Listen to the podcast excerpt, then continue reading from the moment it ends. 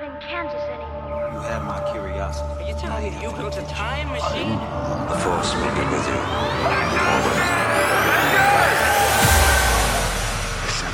Hello and welcome back to the Get Real podcast, the podcast where we get real about all our favorite pop culture films and TV shows. I'm Chris, and with me, as always, is my socially distant co-host Sam.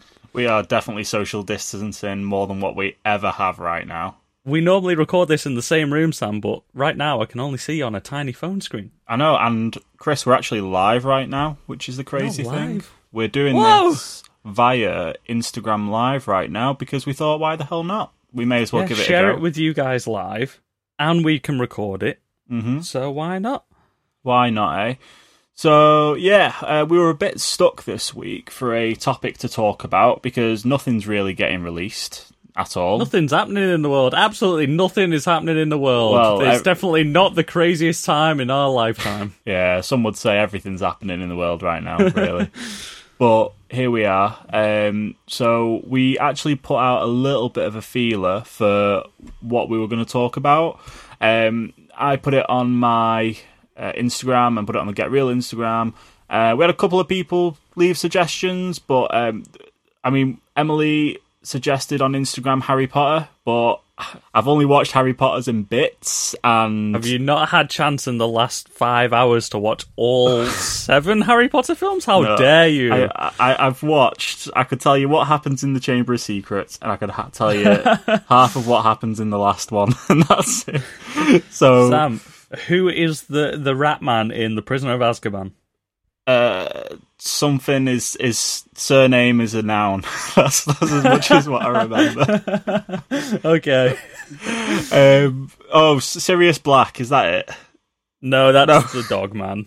Okay, That's the dogman. okay, I, Okay, I was close. so we're gonna do some news first, and then we're gonna get onto our topic for this week, which will be binge-worthy shows. Obviously, we're all locked down in quarantine, so we are going to talk about what you can spend your time doing if you're not working from home. Yep. Uh, we've taken a few selections. We've tried to make them less obvious than just like Stranger Things and Peaky Blinders and stuff like that because let's face it, I think everyone in the world has probably watched them to some point. Everyone's just watching Friends anyway, so we don't need to mention Friends again. yeah, exactly. I think people have people have binged Friends far too much already. Yeah. So So thank you to Chris Smith, which I've just realised now is probably our German listener. It's just clocked with me, Chris Smith from Germany. It's uh, Uh, thank just you. just to fully credit Instagram. It's at Chris underscore Underscore. underscore underscore Smith on No, Instagram. it's only two underscores, isn't it? oh, is it? Oh, right. It looked right when it I, three. when I put three. He's in in our it looked- story anyway. You can check him out there. Yeah, He so won't be by the time you're listening to this podcast, actually. Never mind. yeah, this will go out Thanks on Monday. anyway, Chris. Scheduling. Hey, right. Yeah. Okay, so let's go through news. So obviously everything ever has been delayed and cancelled in terms of releases. Aye. We had a couple more uh, in terms of Wonder Woman's fully pushed back to August, and We've also, speaking of Wonder Woman, had some new uh, photos released from the film as well. Oh, okay, cool. Yeah, so we've got a shot of Kristen Wiig's Cheetah with uh, Barbara Minerva, also known as Cheetah, with Maxwell Lord, Pedro Pascal. We've seen them together, so it seems like those two will be teaming up at some point in this film. Cool. Uh, they look a little bit romantically involved, maybe. So, ooh, subplots, and then we just get a couple shots of Wonder Woman kicking ass. Speaking of uh, good. speaking of Wonder Woman Gal Gadot, have you seen that Imagine video on on Uh, uh, No. I've seen the parody ones. the parody? yeah, it's uh, it, it's it's a it's a thing. It's definitely a It thing. definitely a thing. yeah, I, I, you know Um, what? It's a good idea and it's a good intention, but it's just so awkward. It's the most Yeah. awkward thing I've ever seen. I, I saw a BuzzFeed article about, oh no, look at all these celebrities. Your heart bleeds from trapped in the fucking million pound mansions with, like, there's one of Arnold Schwarzenegger in a hot tub with a cigar and stuff. Oh yeah, what a shame. yeah, Drake was documenting his quarantine and he's got his own private basketball court in his house. what really kind of threw it off was like you've got these celebrities like kind of obviously really trying, and then Sia just comes in and like kills it. It's like just over the top.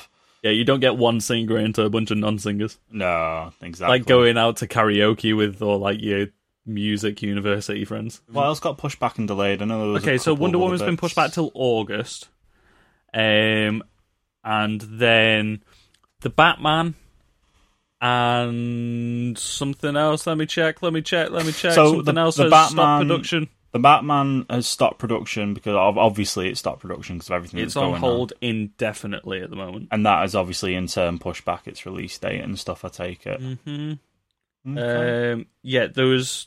They were talking about the Batman and something else release date are probably are probably going to be pushed back because production has had to stop. And I can't remember what the other one is. And I thought I got up the article, but clearly I haven't. It's okay. I've, well, I've, I've screwed the pooch on that one. it's all right. Well, moving on. Uh, Disney Plus has launched in the UK now, which is cool. Have you signed up to it yet?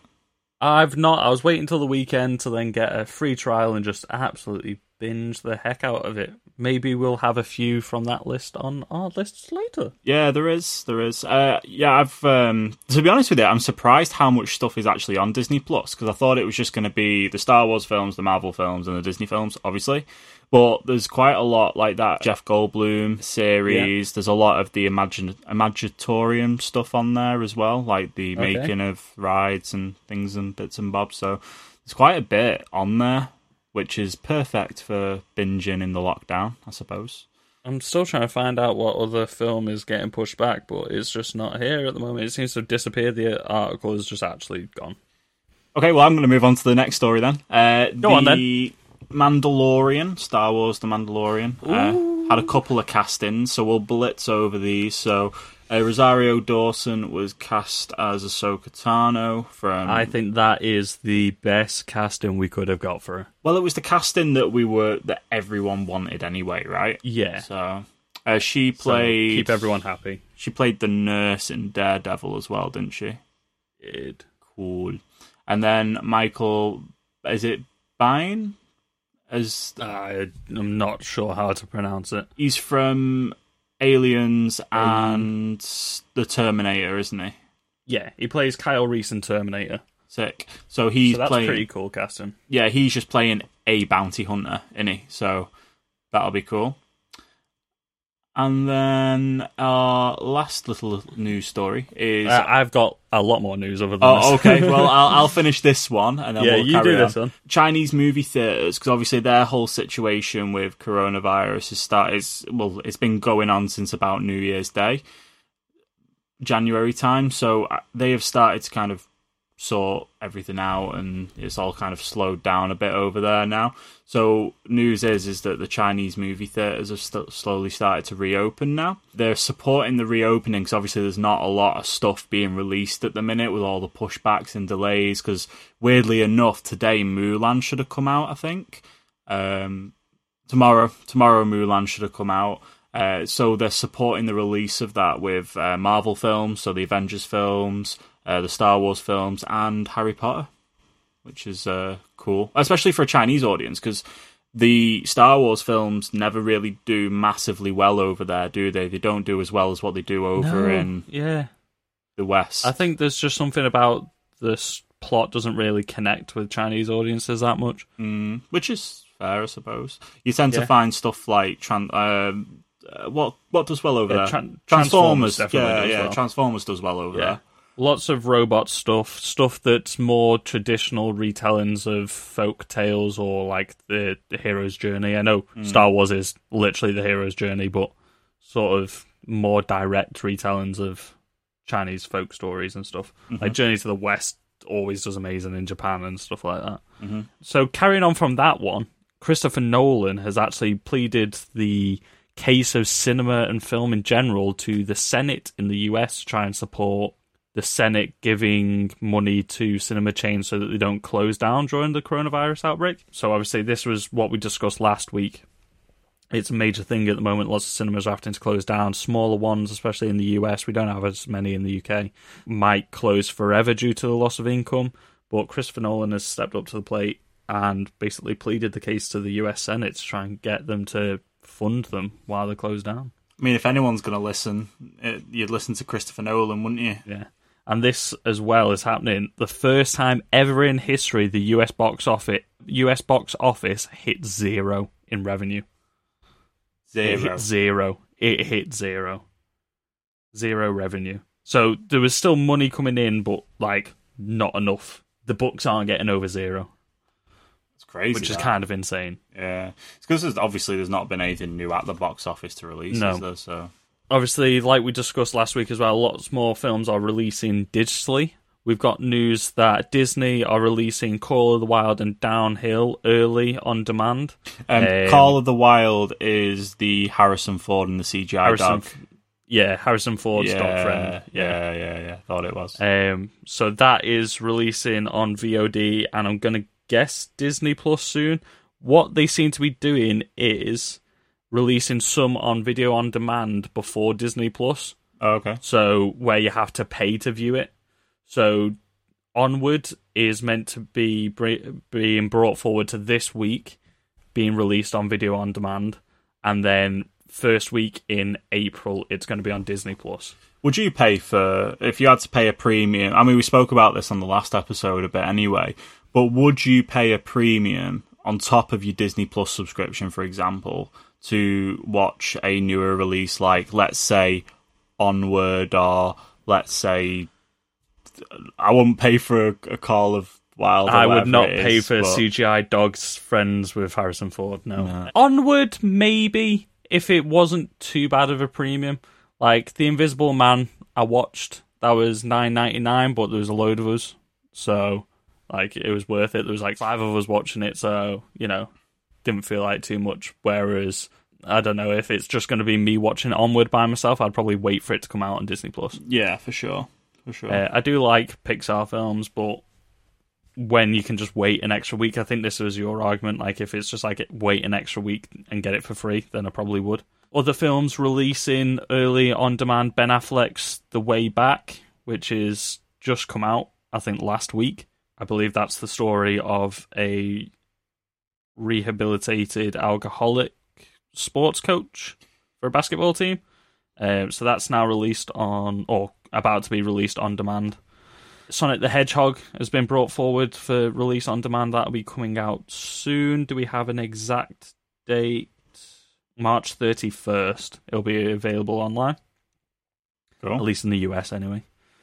And then finally, just a few things being pushed back and delayed. Obviously, like we've already talked about, the Flash was supposed to start pre production this month, hmm but, well, next month, April.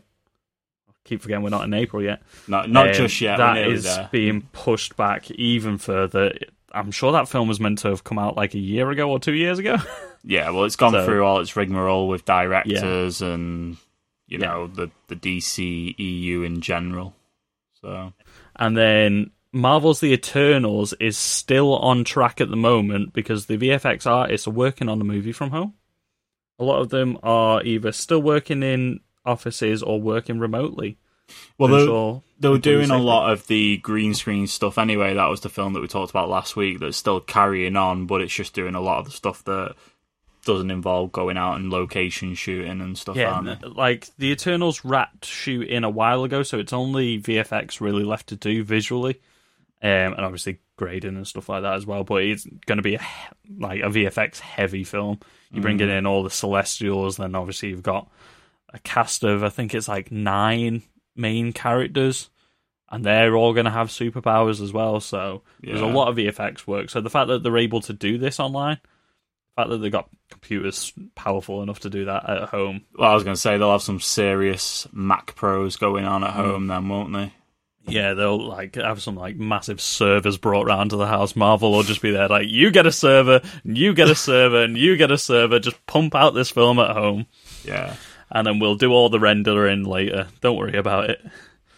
Cool. Is, Um, is that it in terms of news on your end then? Um, one last one, which is really exciting because I've been looking into lots of stuff about Mad Max Fury Road this week because you know I've had a lot of spare time on my hands and it's one of my favorite films. I think it's a great film. So Mad Max Five, the Furiosa spin-off, is finally getting somewhere. After five years since the last one came out, we're finally seeing some sort of movement now. Um, George Miller was hoping to start shooting next year, Obviously, with all the pushbacks that are happening at the moment, it might be pushed back until later on next year than he was hoping. And also Anya Taylor Joy, who should be in the upcoming New Mutants, although we never know if that's going to come out. She's in Emma at the moment. She was in uh, the Vivitch, I believe she was in as well. Yeah, she's in talks to be the lead character. It's a Furiosa spin off, but the lead character is not going to be Furiosa. Again, like sort of Mad Max was. Yeah, yeah, just obviously having her more prominent. To be honest, she was pretty prominent in Fury Road anyway. Well, that's the thing. Like, it was a Furiosa film, really. That film, mm. like, it was sort of like hidden under the radar. But it, I'm so glad that this has finally got the wheels in motion now. yeah, for sure. Oh, one last thing as well. Oh, there's always is my- one last thing is- with you? One more thing. As Jackie Chan's uncle in the animated series would say, one more thing. The Golden Globes have altered their film eligibility rules So following uh, the closure of theaters. so is this because obviously is this to push what films would be accepted into the awards a little bit further along, so that obviously with with things being delayed that should have came out this year, it's to still qualify them for that year's Golden Globes, is it? Yeah. So we discussed this a while ago when we were talking about the awards and everything like that. To be nominated in certain awards categories, you need a limited cinema run. But obviously, with all the COVID 19 stuff going on, a lot more cinemas are closing or films are getting delayed, etc., etc. So basically, they're changing it so that they don't need to have um, a full cinema release now. I believe I haven't read the full article yet, but it's still like heading in the right direction. Which is what we've been saying for a while. Is like, do these films need a major release like that? Like, The Irishman only showed in a few cinemas for a couple of days before it released on Netflix, just so that it was eligible uh, eligible for the Oscars.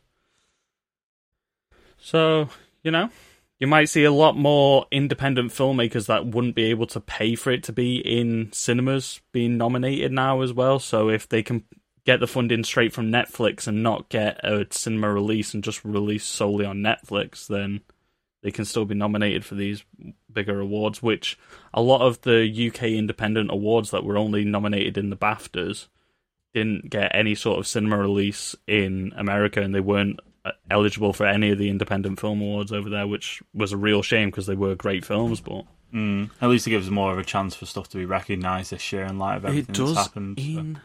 Indeed. And that's all I've got for the news. No more things. We're done. You sure? No, uh, nothing else. I just hit my Okay. microphone. No, we're done. So obviously this is going to be a bit weird for people that are listening to it on the podcast when we release it next week. We are obviously doing Instagram live just to remind you, so we do have people posting in our little comment section. Briff was in the comments before and he was very excited to see Mulan. Well, that's a shame because he won't be seeing it for a while. He very much enjoyed your data facts, and then he was wondering why we weren't replying to him, and then he said we could do pay per view, but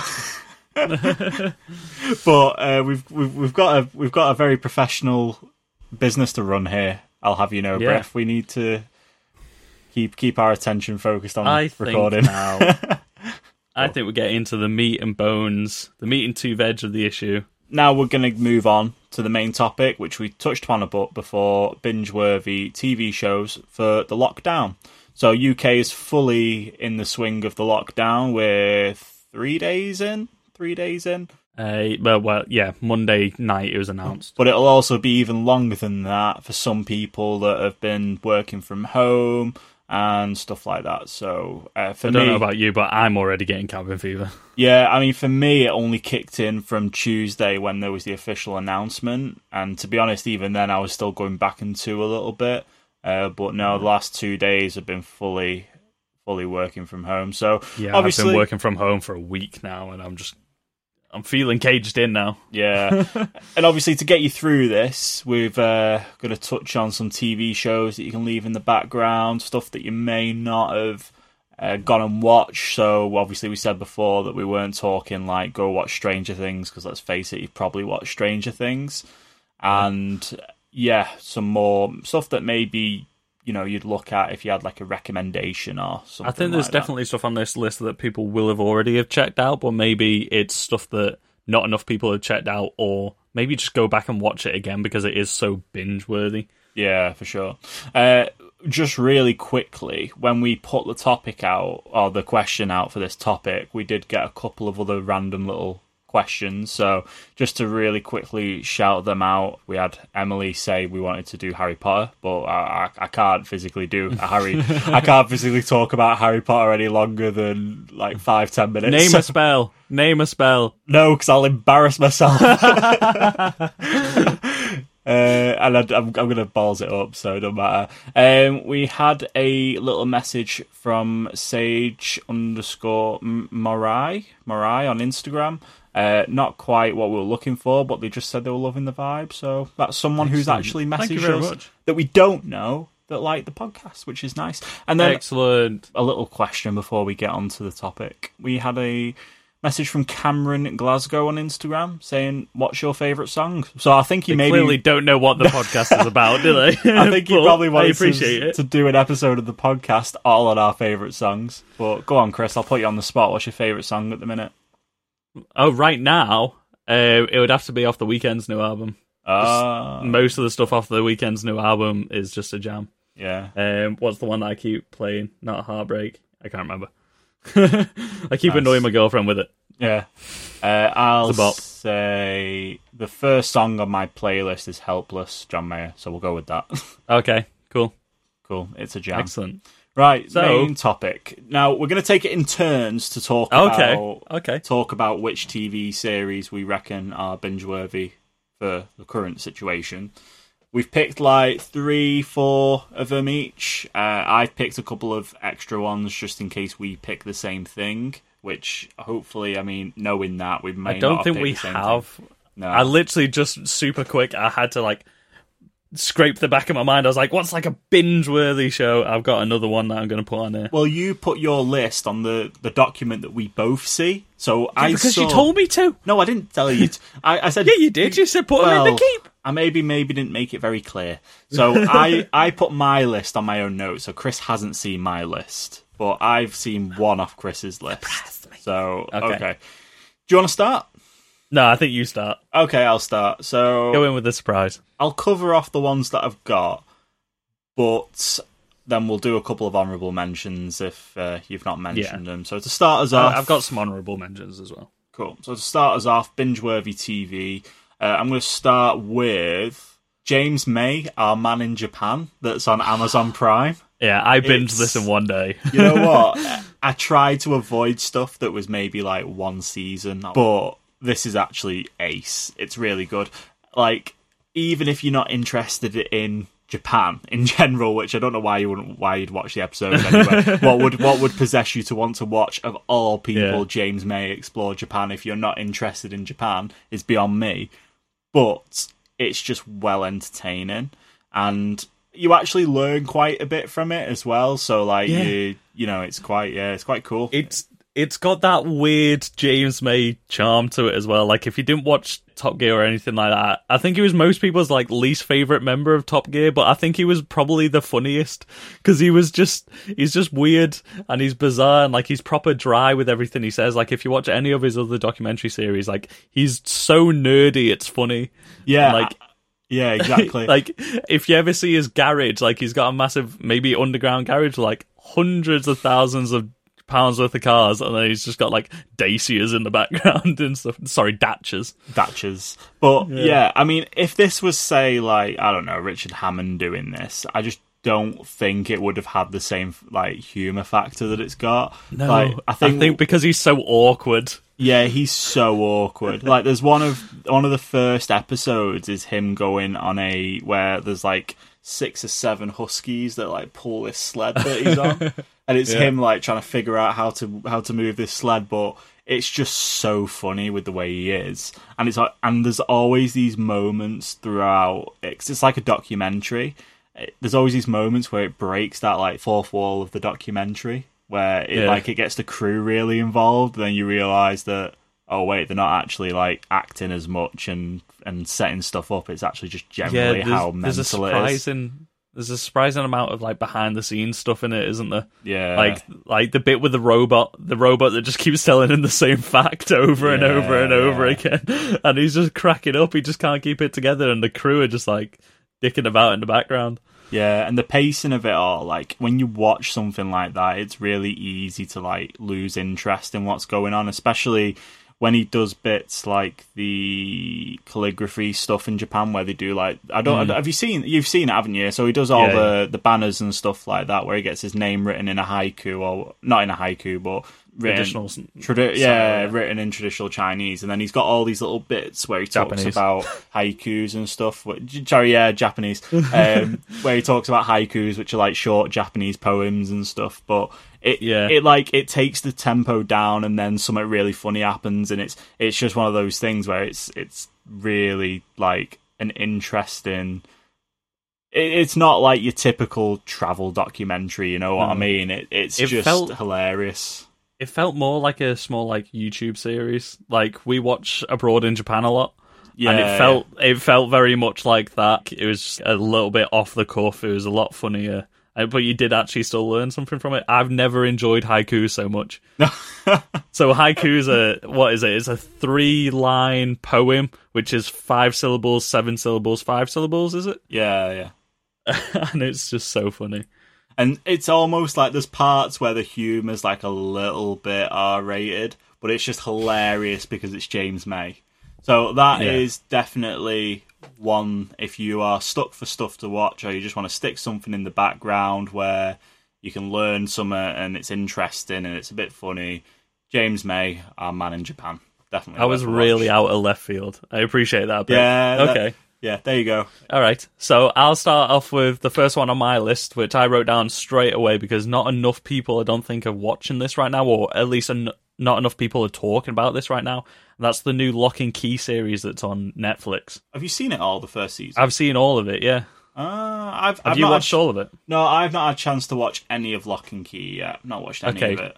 So this is something that I suggested a while ago. Maybe we did an episode on because I just kind of wanted to talk about it a little bit because I don't think people are watching it or not talking about it enough. I think it's a pretty faithful adaptation of the comic book. It's a graphic novel bit, written by Joe Hill and art by um, Rodriguez. What's his first name? I've got it up on my shelf, but I don't want to like disturb the audio and go grabbing it. It's Um, okay, yeah. but like Joe Hill is Stephen King's son, if you didn't know, and that speaks very much to what this is about. It's a coming of age, trippy horror sci-fi show where basically this family of three kids and a mum, their father dies suspiciously. You discover in like the first or second episode how he dies. He was murdered, and it was proper weird what's going on. And they move into his old ancestral home, um, the family, the Key House. So they're the Locke family into Key House, where there's these strange keys hidden around the house which unlock either doors or people's minds, or they can change your identity and stuff like that. And it's just a really interesting exploration of like sort of horror elements and then like coming of age and dealing with grief and everything and it's just a really well put together show and this has been tried to make it into a show like three times Well, I always got, I was, because I knew it was based off a comic book, but Mm-hmm. I got confused between this and Cloak and Dagger. I thought, I thought, I, I thought they were the same thing. Locke and Key, Cloak and Dagger, comic so books. cloak and dagger if you don't know is a marvel property about teenagers um, which is on hulu i believe Oh, I've wrong person to ask. Absolute wrong person to ask. Lock and that. key, cloak and dagger, this and that. Yeah, I, I kind of get where you're coming from, but at the same time, they could not be any further apart. But I think this show, like the first series, like was enough to keep you interested, and the way that it ends is setting up season two. But we don't. They, I think it's like the only Netflix show that I've seen a month after its release has not had a season two already announced.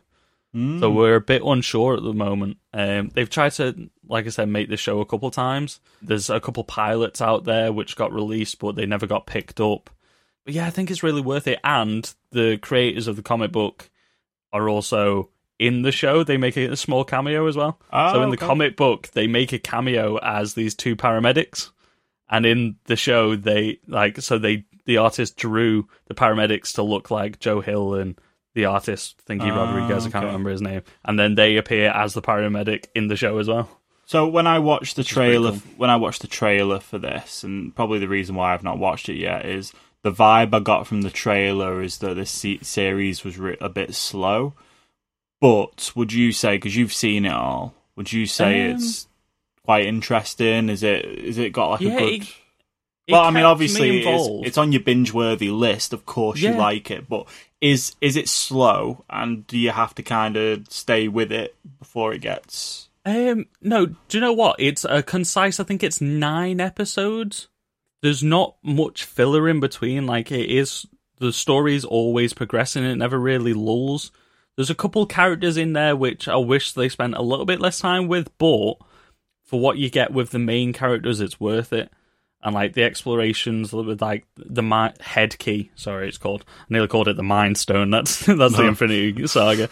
The head key, the way that they reinvented it from the show was really interesting. You're able to go inside of other people's heads into the memories and emotions and all that and stuff. Mm-hmm. And it, it felt very much like what a struggling family would go through in this sort of circumstance. And also, there's a subplot later on with the mum being an ex alcoholic as well, which is really interesting the way that they explore how that interacts with the house and the keys and, and stuff. I think it's definitely worth it because it's only a small amount of episodes. I think it's definitely worth like blowing through in a couple of days. Like I I would maybe split up like the last two or three episodes because there is a lot going on. Maybe mm-hmm. don't watch all three in a row unless you're really into it. But yeah, Cool. Right. So we both started with two TV shows that are only one season. yeah. So Which is which is easy because then you can binge it and move on to another show, maybe like Sam's next one. it is also another TV show that only has one season. Okay. but we may as well get them out the way first. Mine next one is people may have watched this already, but I think that a lot of people would see it and think that it's going to be very comic booky, and because it's not a property that everyone's heard of before, maybe they've not watched it. I think I know what you're going to talk about now. But I watched it and properly enjoyed it, and then uh, my girlfriend watched it as well, and she enjoyed it, which I was quite surprised about. It is the Umbrella Academy on Netflix. yeah. A very, very, very good TV series that has been set up very heavily for a new season, uh, season two. But it's awesome. It's quite interesting. It is a super, well, superhero-y. It's an X Men film. Yeah, uh, X Men. it's very X-Men-y, yeah. yeah, it's very X Men. But it's almost like very. It's very dark, and it's very much more modern than what the X Men films were. Just to set it up, this is a comic book that was originally written. Well, it was created by Gerard Way from My Chemical Romance. Yes, So exactly. that speaks to the sort of tone that it is. Yes. It's very much like emo punky sort of thing. So this is what this is what he did after that band, didn't he? Because he went and become a comic a comic book writer. So Yeah. this is this is that. And yeah, to be honest with you, I watched it ages ago when it first came out because I was keeping up with it. And yeah, in terms of in terms of the plot, it's really interesting. It's really different. A lot of stuff happens in there that you just do not expect. It's got time travel. It's got all sorts in it. Um, but the characters and stuff, the actors, they're always they're all really really interesting. It's got um, Ellen Page. Ellen Page, obviously in, from Juno and stuff. She's awesome in that. Uh, I watched Juno the other day actually, and she just doesn't look any different, any different at No, all. no, she hasn't changed, has she? yeah, Juno's a good film. yeah, for sure. And like I said, it, it just in terms of it, I can't recommend like, a series enough really. With the I'm going to find Academy. the guy's name out, but the guy that plays the drug addict that can see the dead brother, so one of this uh, Robert Sheehan, Okay, yeah, yeah, I think is how you say his name, Klaus. yeah. He is so good in this. He is so good in everything. Okay, an honourable mention. He was in Misfits, which was a British yes, he superhero esque show Yeah. where a bunch of young offenders get superpowers, and he plays a similar character in that. Like he plays unhinged, crazy, bizarre characters so well. Yeah, he, he's he's so funny throughout. yeah because he's obviously this like people think he's seeing the dead because he's like off on drugs all the time. But he, it's one of them. Yeah, we don't want to obviously spoil these because the idea is is that you can go and binge them. Mm-hmm. But yeah, I mean, you've you've just got a really interesting bunch of characters. You've got uh, Ellen Page's character, who uh, is the violin girl, um, whose powers you don't really figure out until later on. Got the the dead the dead one, who is just he's got tentacles and everything. Uh, but you Yeah. have these flashbacks and stuff where you see like the powers happening, which is really cool. You've Uh, got a talking monkey butler. You've got a talking monkey butler. You've got Luther, who's got a bit of a dark secret that you find out about. Yeah. Um, and then you've got yeah, you've you've got all sorts. It's it's really really good. There's a scene in there where it's got that dancing in the moonlight track, and it is like one of my favorite scenes that Mm-hmm. Yeah. I've seen in like a Netflix TV series. It's just something The like- action choreography is really good in it. To be fair, yeah, there's just a lot of feel good parts to this TV series. For as dark as it is, it's got a lot of really feel good parts. I think it, I think it nicely balances the dark stuff with the comedy because it Yeah. is very much a black comedy, but it balances them pretty well. And I think that's why this series, although you would think that you would have to be into, say, the Marvel Netflix stuff like The Punisher and Jessica Jones and stuff to, to be able to enjoy something like The Umbrella Academy, you you don't have to because No. it, it covers all bases. I, I think it, it's similar to like Locke and Key is it, it's based off a comic book, but it's very much just a weird abstract story that could only really be delivered as a comic book until we got streaming services. Like the Umbrella Academy never would have got picked up on a TV network No, like five no. years ago when it was written. So the fact that it so Gerard Way created it as a comic book, I think it was printed under was it Dark Horse or Vertigo? I know he works for Vertigo now, which is a DC imprint. So Mm. Well, he works for works for the band on that reunion now, doesn't he? he does. It's all got cancelled. That's another thing that got cancelled this he's year. also been doing Doom Patrol as well. Like he's writing a load of great stuff. He also Mm. did a Batman comic book that never got released, but the artwork is done for it, and the designs are very much Gerard Way. Very cool. So we've had James May, our man in Japan. We've had the Umbrella Academy, and we had Locke and Key so far. Yes. So what's your second Okay, recommendation? so I'm going to go with the theme at the moment and go with abstract comic book series, and I'm going to go with an Amazon original, Preacher. Ooh, I thought you were about to go with the boys then. See, I thought you were going to talk about the boys. And the boys Honourable is very mention to good. The Boys. The boys is very good. It's a very okay, very good quick series. honorable mention to the boys. The boys surprised me with how much I enjoyed it. I've never read the comic book, didn't know anything about it going in, and it's so snotty and gory and so darkly hilarious.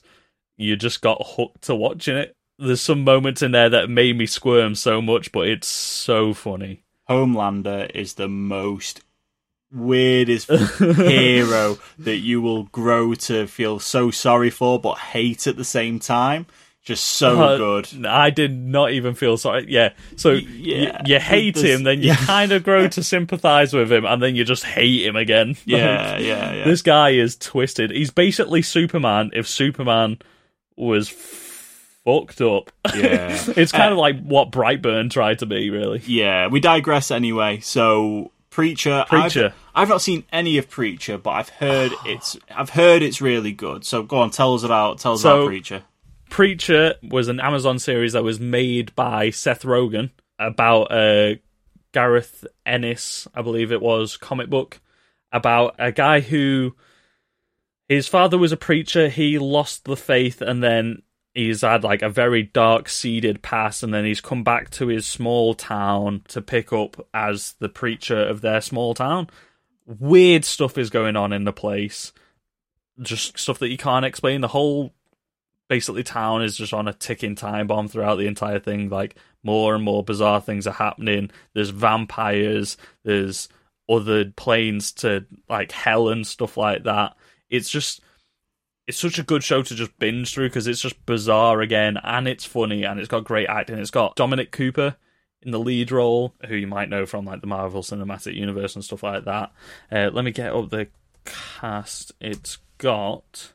So is this a bit like Constantine kind of vibes. that you've got Yeah, going on with it? um, yeah, but it's just just so dark. So it's got Ruth Negga in it as well. She is now Oscar nominated, I believe, for a film a few years back with Joel Edgerton. I think it's like Just Love or something like that. Joel Gilligan, Gilgun, sorry, who is a British actor. He plays Cassidy the vampire. He was also on Misfits. He just plays bizarre, funny drug addict characters as well.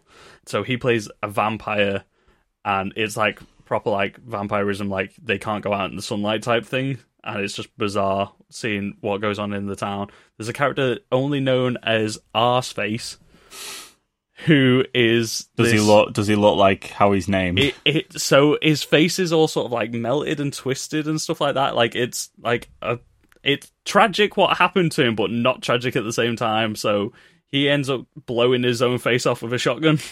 Okay. and like you shouldn't be laughing at the whole situation but somehow the way they do it the way it's written is just fucking hilarious.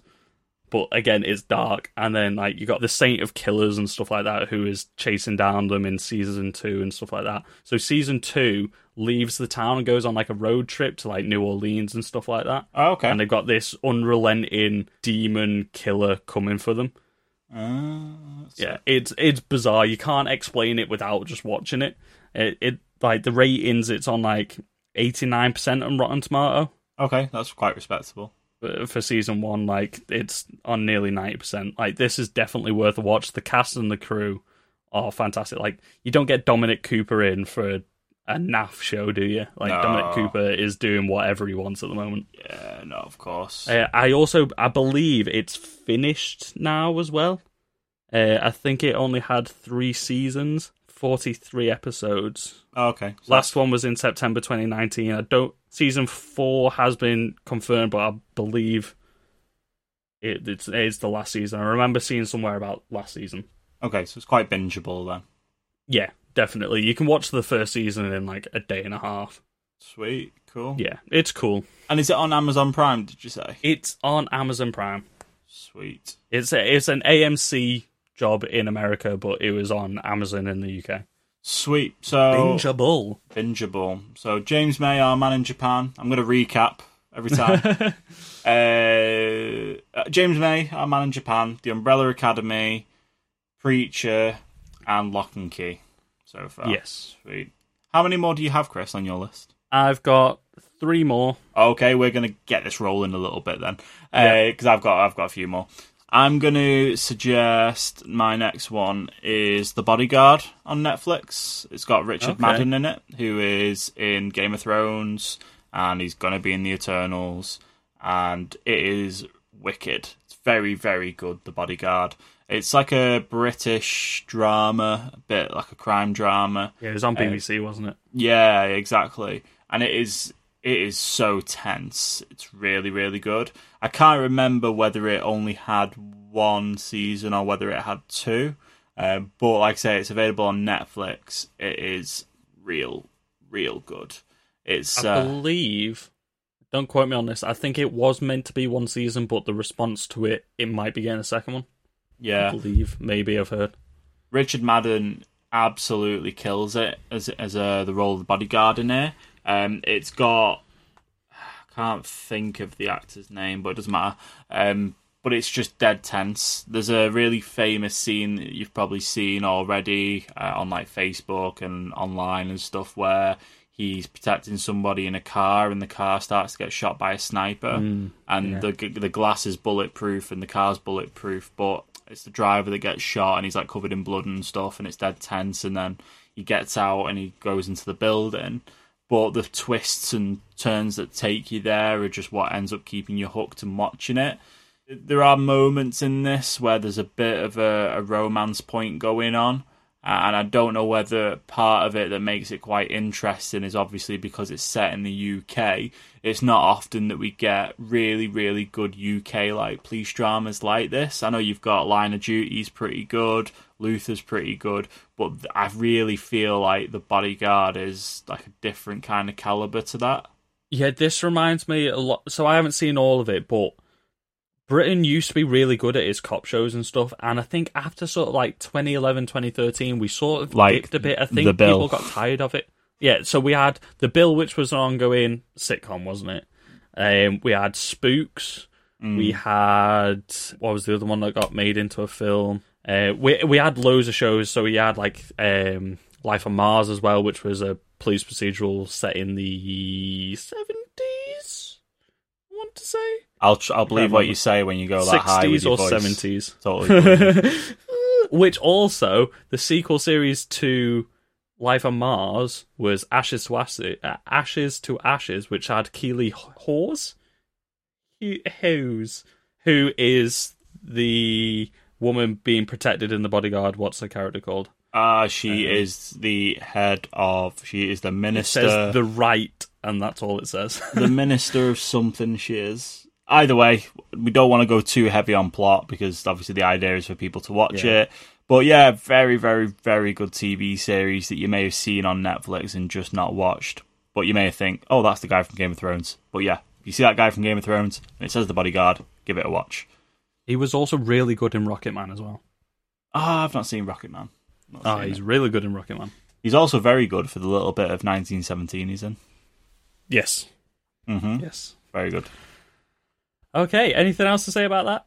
No, just go watch it. It's good. I think maybe following on from that as well, maybe go back and watch some of the old British like stuff like Spooks. I really like Spooks, and then Spooks Code Nine was a spin off mm. that they did, which lasted for one or two seasons, which I really enjoyed back in the day. An honourable mention for Line of Duty as well. Very good. Okay, so my next one. Ooh, I've got three that I want to talk about here, and they're all sort of like they're like half hour comedy sitcom type things. Not quite a sitcom, but you know what I mean. Okay, I'm gonna go with my favourite one first. Scrubs. Oh, okay. I had to decide which one was my favourite for a second there, but Now- Scrubs. questionably, people may have already have watched Scrubs, but it's a got, Maybe. it's got that rewatch factor that Friends has. It where you definitely can go back and has. rewatch it. Yeah, yeah. Yeah, I don't think enough people talk about it the same way they talk about Friends, and that's why I put it on this list. Because I know for me and you in the UK, it used to be shown on Comedy Central, E4, Channel 4, everything like that. Like, we saw it a lot, and this is where I fell in love with it, was just, it, it was all that was on TV for like a long stretch of time. And just seeing the character, because it went on for, we'll say eight seasons. There is a ninth season, but we ignore that season because the story ended after eight seasons, and then they tried to bring it back with a new cast of characters, including ah. Dave Franco, Kind of sounds it a bit just like didn't work. kind of sounds like people opinion of Game of Thrones. Ignore that last Yeah. series. Yeah, but like seeing the characters grow from being med students in season one all the way through to essentially running the show at the end of season eight, seeing the romances come and go, like heartbreak, like it's got every emotion in this show, and it is painfully funny. Like you've got the running uh, um, narration from JD, uh, and like it is it is his point of view. It's kind of like How I Met Your Mother, that sort of way, but like he's just so bizarre. He's got so many random cutaways to different comedy jokes and stuff like that, and the bromance between Turk and JD is quality. Like I cannot talk enough good stuff about the show. It's got John C. McGinley in it as Dr. Cox. Fantastic. Like there isn't a single person that has been in this that hasn't done other amazing things. And a lot of them, like so, JD, what oh, what's his name now? Zach Braff. While he was doing the first series or the second series, he was also doing uh, Garden State, and then he started. So he directed that one, I believe. He then started writing, directed in his own films as well, like uh, Wish You Were Here and stuff like that. Um, amazing guy, great actor, great thought provoking like writer. Mm. And then you've got um, Sarah Chalke. She went on to be in How I Met Your Mother and other sitcoms and stuff like that. John C. McGinley, obviously, he was in the Belko Exper- uh, Experiment. He was in uh, what was it back in the nineties? Office Space, stuff like that. Like he's such a like great actor. Like the way you flip between comedy and serious. It's great. It's got every range of emotions in there. It's a great narrative from season one to season eight just go watch it and laugh your tits off. Like you'll fall in love with the characters. It'll become one of your favorite shows. Awesome. Definitely. And because it's a very easy watch as well, you could have it on in the background if you didn't want to pay that much attention to it. If you're working from home or just in quarantine. Cool, awesome. So I'm going to follow that one up, and my suggestion is going to be quite a similar thing. It's got a lot of episodes, it's got a lot of uh, seasons, and it's definitely dead funny. Is The Office US? Okay. Now I put this on here because a lot of people may have only preferred the UK version of The Office, and Uh, like I feel like a lot of people have seen this in the past. Um, like it got really popular a couple of years ago, Yeah, didn't it? I But mean, it's, it's- definitely so binge worthy. it's purely popular for the memes, and it, it's Yeah. meme central, absolute meme central. But yeah, The Office US, it doesn't need much of an introduction at all. It's got a killer cast with Steve Carell, uh, John Krasinski. Uh, you know, the whole lot is wicked. uh, There was too many, too many actors and actresses to think off the top Aziz of. Ansari's in there, isn't he? Ah, is he in there? Are you not thinking of Parks and Rec? I thought he was in this as well for a Ah, might little bit. make Maybe it- I'm misremembering. I can't quite remember. Rainn Wilson, obviously Dwight. That's- yeah. yeah. It's it's a no brainer, and if you just want to put something on in the background and just go brain dead while you're working from home, it'll give you a few laughs every now and then when you flick over and watch it. I don't need to say any more about The Office. I forgot Idris Elba was in it for a bit. Yeah, there's honestly you have like features in it like all the way through. Just just really yeah, it's it's awesome. And also like you really do attach to the characters, especially um Jim and Pam and Dwight, uh and things that uh Mike oh what's his name? Who? Michael Michael Scott, stuff that Michael Yeah. Scott goes through. Yeah, it, it, it's wicked. It doesn't need I think they made a really smart decision as well. Like season one follows season one of the UK Office a lot. Like you've got the same moments with like the office party between Jim and Pam and all that and everything. But what they did with season two was they made Jim and Pam the lead characters and took it away from Michael Scott Mhm. and made him be like the comedic foil. Like, like he was able to sort of step back. So then when he was in it, it wasn't overblown because in the first series, like he's like forcing the comedy a lot, and it's all based around him. Whereas the the funnier bits was everybody else in the background. Yeah. So it made him be able to step into that role of being in the background, and the things, bizarre things that he does, end up impacting the other characters. Yeah, like you get some really funny moments from Kevin and Creed. Uh, and interesting fact, Creed's name is Creed in real life. Yeah, That's that's a couple of characters you have that as well, which is quite interesting. And there is also now an Office US podcast with uh, Andrea and Pam. Those, Oh, okay. those actors. okay. Are they talking about the show? I think so. Yeah, I think they they Are they doing like a rewatch? Uh, I think they talk about some of the favorite episodes and stuff like that, and probably some other bits and bobs as well. Okay. But yeah, The Office US definitely binge worthy. Yeah. And then you'll understand a lot more of the memes as well. Yeah, exactly. Parkour.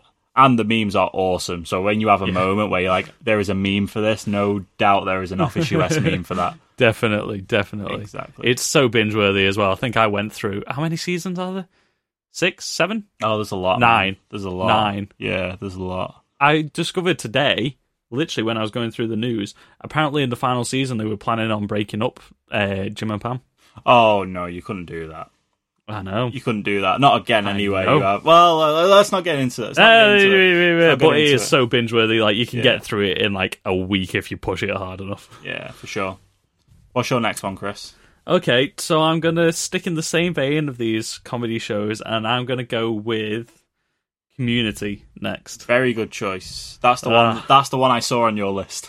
I thought you were going to talk about this one a second ago when you were talking about comedy setups like this because I know you love this show as well. Yeah, it's it took me show. so long to get you to watch it, but then when you finally watched it, you binged it. Yeah, I did. I did. I binged it quite a while ago, to be fair. So it is probably a perfect time to revisit Community. I joined on this show, I think, in season three or four, and then I had to wait every week for this to come out, and that is not a fun thing. this show deserves to be binge watched. Yeah, for Like, So, if you don't know anything about Community, it was created by Dan Harmon, which is half of the creative team behind Rick and Morty, so you know it's going to be smart and funny. Too smart for its own good. It's got Jim McHale, who used to be a talk show host. It's got Childish Gambino in there, Donald Glover himself. It's got Chevy Chase for a while before he left because he was a nightmare to work with, apparently. It's got Jim Rash. It's got Yvette Nicole Brown. It's got Alison Brie. Uh, she was doing this at the same time, I believe she was doing Mad Men. Oh, okay. Yeah, interesting. Oh, who else has it got in there? Uh, It's got Danny a- Pudi. Yeah, it's got a huge cast, and it's Oh. got um uh, the the principal. Is that Yeah, Jim Rash. that's Jim Rash? Yeah, yeah The Dean. Yeah, the dean. He's acing it. Yeah, and like he is like such a small part until like halfway through season two, and then every episode you're waiting for the Dean joke. Like, Yeah, like yeah. the way that they find the structure of the show. It's like he'll just come in in a bizarre costume with something random to say. Mhm. Also, this show has got a bottle episode, and I was thinking maybe we do bottle episodes because what is a bottle episode? It's all contained inside of one room to save budget and everything like that. It's like set within a small thing, and it's normally like either a retrospective or a weird thing that could only happen when being contained or quarantined into one room. I like it. I So like it. There's an with the episode in there for the theme for what everyone's going through right now, but it's just such a bizarre show. I think you need to get past like the first half of season one. Is probably the worst the show is because it was still finding its footing. Mm-hmm. And then after that, it figures out who the characters are and how you can push the comedy. Like, it is just absolutely outrageous. Like, as soon as you get to the first paintball episode, I think you understand where the show is going for uh, going forward. So then every episode has like a paintball episode where they riff on like a different genre. So like one time it's action films, one time it's western films. Then they change it to like the floor is lava later on. So like the school just essentially closes down. So uh, I didn't even give you the premise of the show. It's a bunch of characters in a community college. So it's like the lowest of the low of like American colleges apparently, and like it's just bizarre people all thrown together. There's students in there that have been going for like 60 years. So you've got like old age pensioners in there mixed with like people straight out of high school and stuff like that. It's just it's just a boiling pot of different weird personalities. Like everyone's broken in some sort of weird way. Yeah, And they yeah. just play off the comedy of that so much and like it breaks its own rules all the time. There's always funny little jokes going on in the background, especially because one of them is almost aware that he's in a TV show. So uh, it's just so good. And again, it's one of those where you kind of ignore the last season because it got bought by uh, Yahoo for the last season. Oh dear. So they lost half the cast. So Donald Glover left halfway through the show run because he wanted to focus on his music, Yeah. which is fair enough. Like Childish Gambino is one of the biggest artists in the world now because of it. He just dropped a new album. Check it out while you're quarantined. Mm-hmm. Um, like, and then like in the final season, it just ended up properly like there was nobody left from the cast. Also, I think, yeah, it's got Okay, try- um, try- try not to- try not to talk it- too much It's got about what- Mike from Breaking Bad in it. Does it?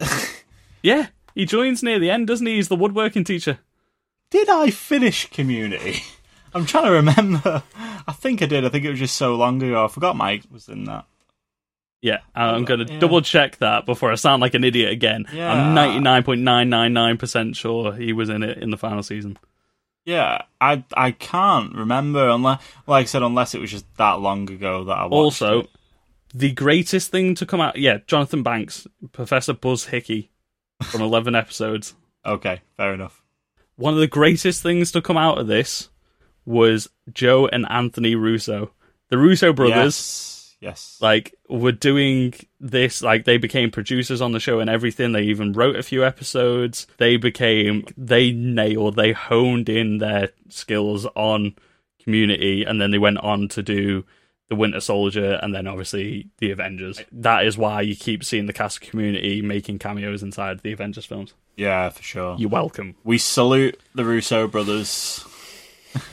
Yes. Such a good show. Like that show is just bizarre. It's on amazon in the uk i've forced my girlfriend to start watching it and she misses a couple episodes and then tunes back in and she's like i have no idea what's going on but it's funny. You can easily skip an episode because there's not really that many running plots. Hmm So you can tune in and out of it and just or watch him in any order if you want. We're getting up to time now a little bit, so um, we're going to kind of do honourable mentions now for the rest of these, I think. Okay. I'll move one of mine into honorable mentions just to get it over with quickly. So I'm going to. I've only got another four to talk through, really. One of them I've not seen, but it's something that I'm going to watch because I've heard really good things about it. So Okay. I'll do my four honourable mentions, you do yours, and then I'll prob- we'll probably call it. So my first honourable mention is Fargo on Netflix. Definitely very, very, very good. You've Yes. got uh, Jesse Plemons in there. You've got Ewan McGregor in there. You've got Martin Freeman in there. And each season is Billy Bob Thornton. Exact, yeah. Billy Bob Thornton's in there, and each season is kind of contained in its own little story arc. But then they do link together in the end because you have references to other bits. Some stories are based on, tr- well, it is on all true events as well. It just changes some of the names and some of the little bits of plot points mm. and stuff to obviously pay respect to those people.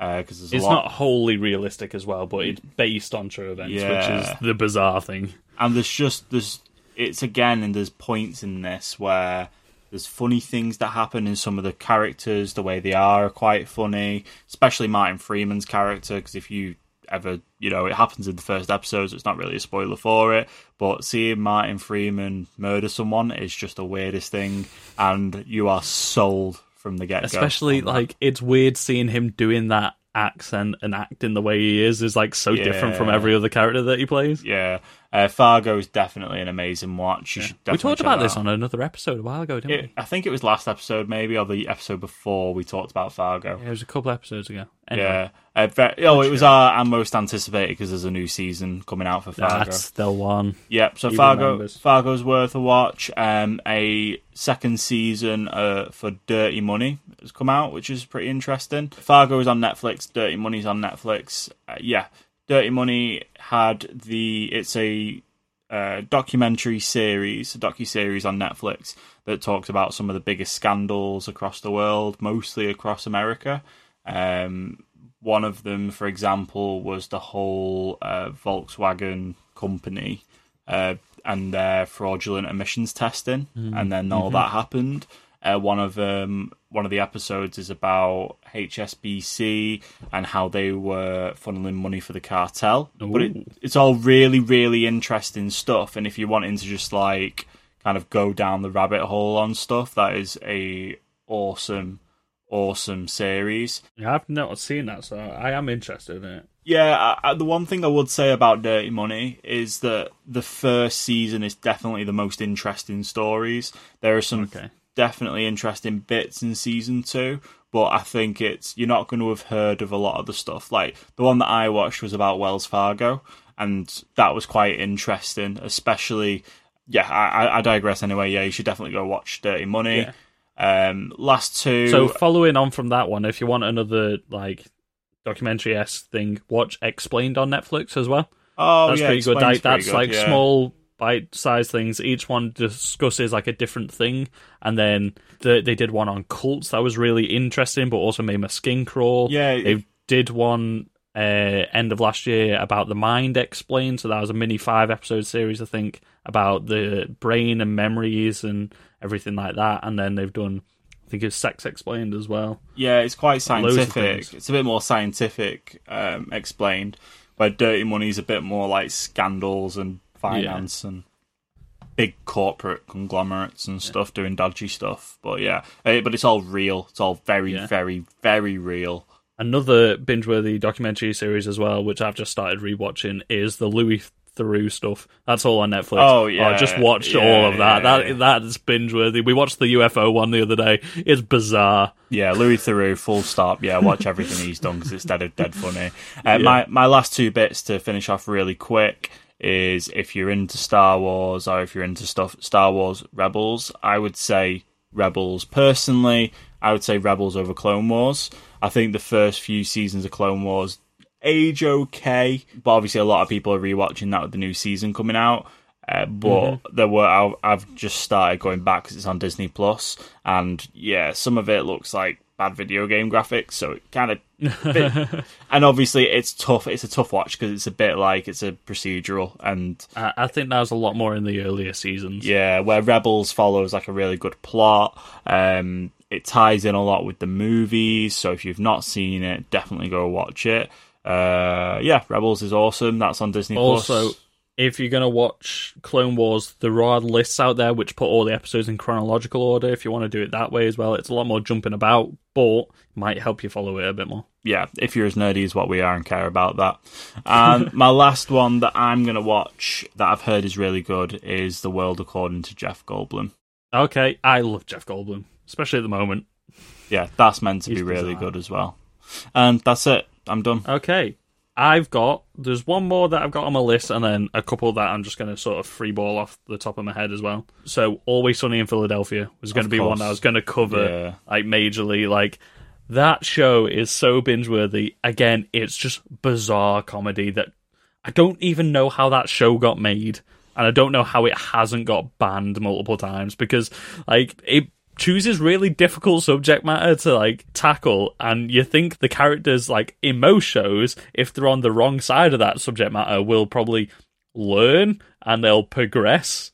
But just as you see the characters about to make a mental breakthrough and do the right thing th- they'll just pull the rug from underneath you and it just goes batshit insane Danny- down the rabbit hole Danny DeVito is hilarious in this. you cannot unsee an oiled up Danny DeVito crawl out of a leather couch naked.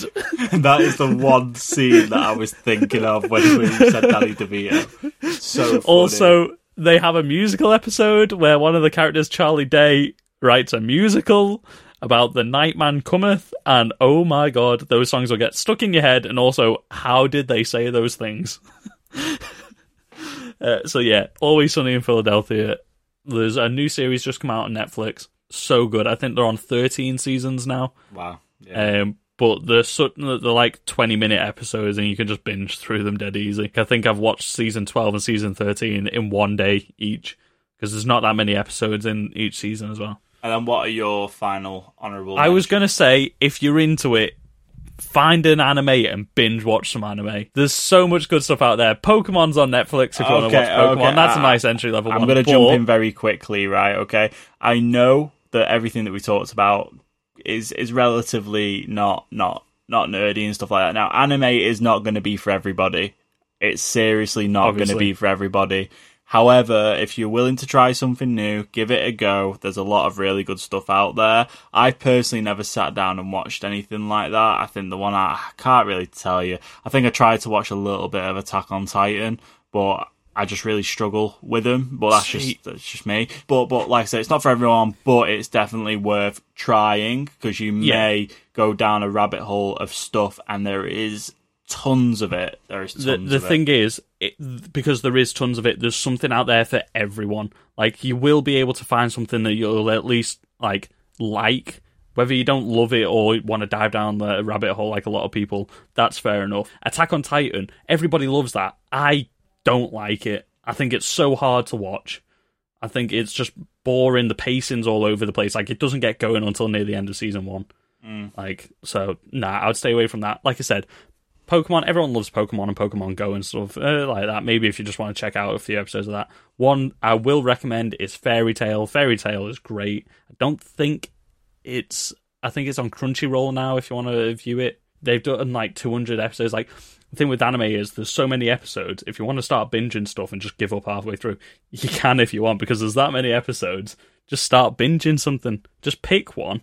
If you don't like the first episode, go on to something else. There's also stuff like Future Diary, which is just a one series thing, and Angel Beats. They're quite nice little one season, binge it in a day and a half type thing. So yeah, Fairy Tail is what I would recommend off them though. Seven Deadly Sins on Netflix as well is pretty good. But it is weird. It's weird. If you've never checked out anything like that before, you're gonna be mind blown for a couple mm. for two, three episodes, and then you, you'll get into it. I think it kind of helps if when you were younger and stuff that you watch things like Dragon Ball Z and Oh, stuff. yeah, that's another one. Dragon Ball. I think that helps because it gives you a little bit of nostalgia factor. Uh, things like Code Lyoko and stuff like that. If you ever watch stuff like that on Cartoon Network back in the day, you'll get a little bit of nostalgia factor when you watch anime now. Like, But, if you're yeah. around our age, you probably have seen something like this before, whether it's Pokemon, Digimon, uh, Code Lyoko, like you said, Dragon Ball Z, One Piece was on Cartoon Network as well. There's so much stuff out there that you will have seen it at some point. Mm. Like, it's just like finding any other sort of cartoon. It's like watching Rick and Morty, only it's a bit weirder because there's like a cultural divide between us and Japan. yeah, like there's stuff exactly, like there's sitcom like stuff in there as well. So just find something, just pick one. Go onto the anime section on Netflix and just choose a random one. Just do it. What what have you got to lose? It's a 20 minute episode. What have you got to lose? Yeah, true. Is that it? Is that all your? Uh, yeah, I'll leave it at that. There's some films that you can binge through as well, we're not. ta- we're not talking films. we're not talking about not that. talking Maybe that's films. next week if we still don't have anything to talk about. So that wraps us up for this week. Obviously, if you're watching this on Instagram Live now, we're doing this on the Thursday, just while we're free, because of everything going on. Only very recently in the UK, we've gone into lockdown, so we thought get it done and out of the way so it can go out live on Monday. Where can people find us, Chris? You can find us on Instagram like you're watching right now, or maybe you're not if you're just listening to us. We are at GetRealPod on Instagram. Share us with a friend on there, please. We are Twitter at GetRealPod. We are Facebook at GetRealPod. And our email address is getrealpoduk at gmail.com. You can check out the podcast. It's live everywhere that you listen to podcasts Apple Podcasts, Google Podcasts, Stitcher, Spotify, and YouTube. Didn't forget YouTube this time. Subscribe to us, leave us a rate and review, share us with your friends, please. Yeah, and if you're watching this on uh, Instagram Live, you're going back 'cause I think this stays up for a little bit. Let us know what you think. And if you're listening to it and you're not watching it, you should definitely go follow us on Instagram. So you, we might do it on Instagram Live again, maybe, because it's not actually took that much work to do this. And we have to do it distance anyway, because me and Chris aren't allowed to go near each other because of social distancing. We're staying very safe, and we're all okay. Plus, if you watch us on Instagram, you might be able to guess what one of my favourite films are. Yeah. to be continued. the To, to be continued. To be continued. So that's it. That's it for this week, and we'll catch you next time. Thank you very much. Goodbye.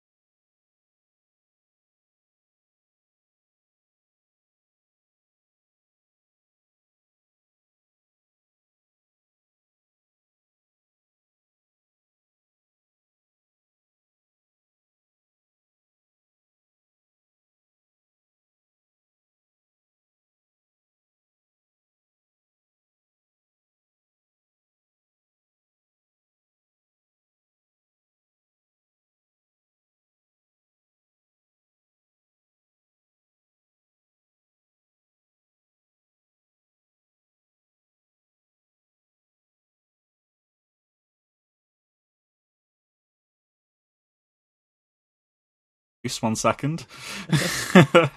Right, I'm already rolling. uh, yeah. Okay. I had to remember how to use Pro Tools again. We are cool. Are we gonna do the classic three, two, one clap? Yeah. Probably. Okay. Yeah. That's what we're Uh, gonna do. whose intro is this as well? I believe it's mine, isn't it? It is yours this time. Um. No pressure. It's live. uh, okay. I need to think of something now. I thought it was yours until a minute ago, and then I remembered it was mine. No pressure. Right. Okay. I think we're good. All right. Um, because there's there's hardly any delay, so we're just going to do three, two, one, clap, and then do it. So Yeah. okay, You ready? yeah. Three. Come on, you've got to count the whole count. Okay. Come on. Just okay. Just me. I thought we were gonna count together. Okay. No. Three, two, one. Wow, that's a lot more of a delay than I thought it was gonna be. I'll I'll fix it in post. It's fine. Fix it in post. Yeah. It's all good. I clipped the mic with that as well. But oh well, here we are. Yeah, so did I. Let's take that clip off. Um. Okay. Right. Do you want to just start it when you want to start it? Yep, I will start it. Are you ready? Is Yeah. everybody in chat ready? okay. I feel I'm feeling the pressure now. I feel like I'm on stage. Because it's behind the scenes. That's what it is. Okay, are we ready? Yeah.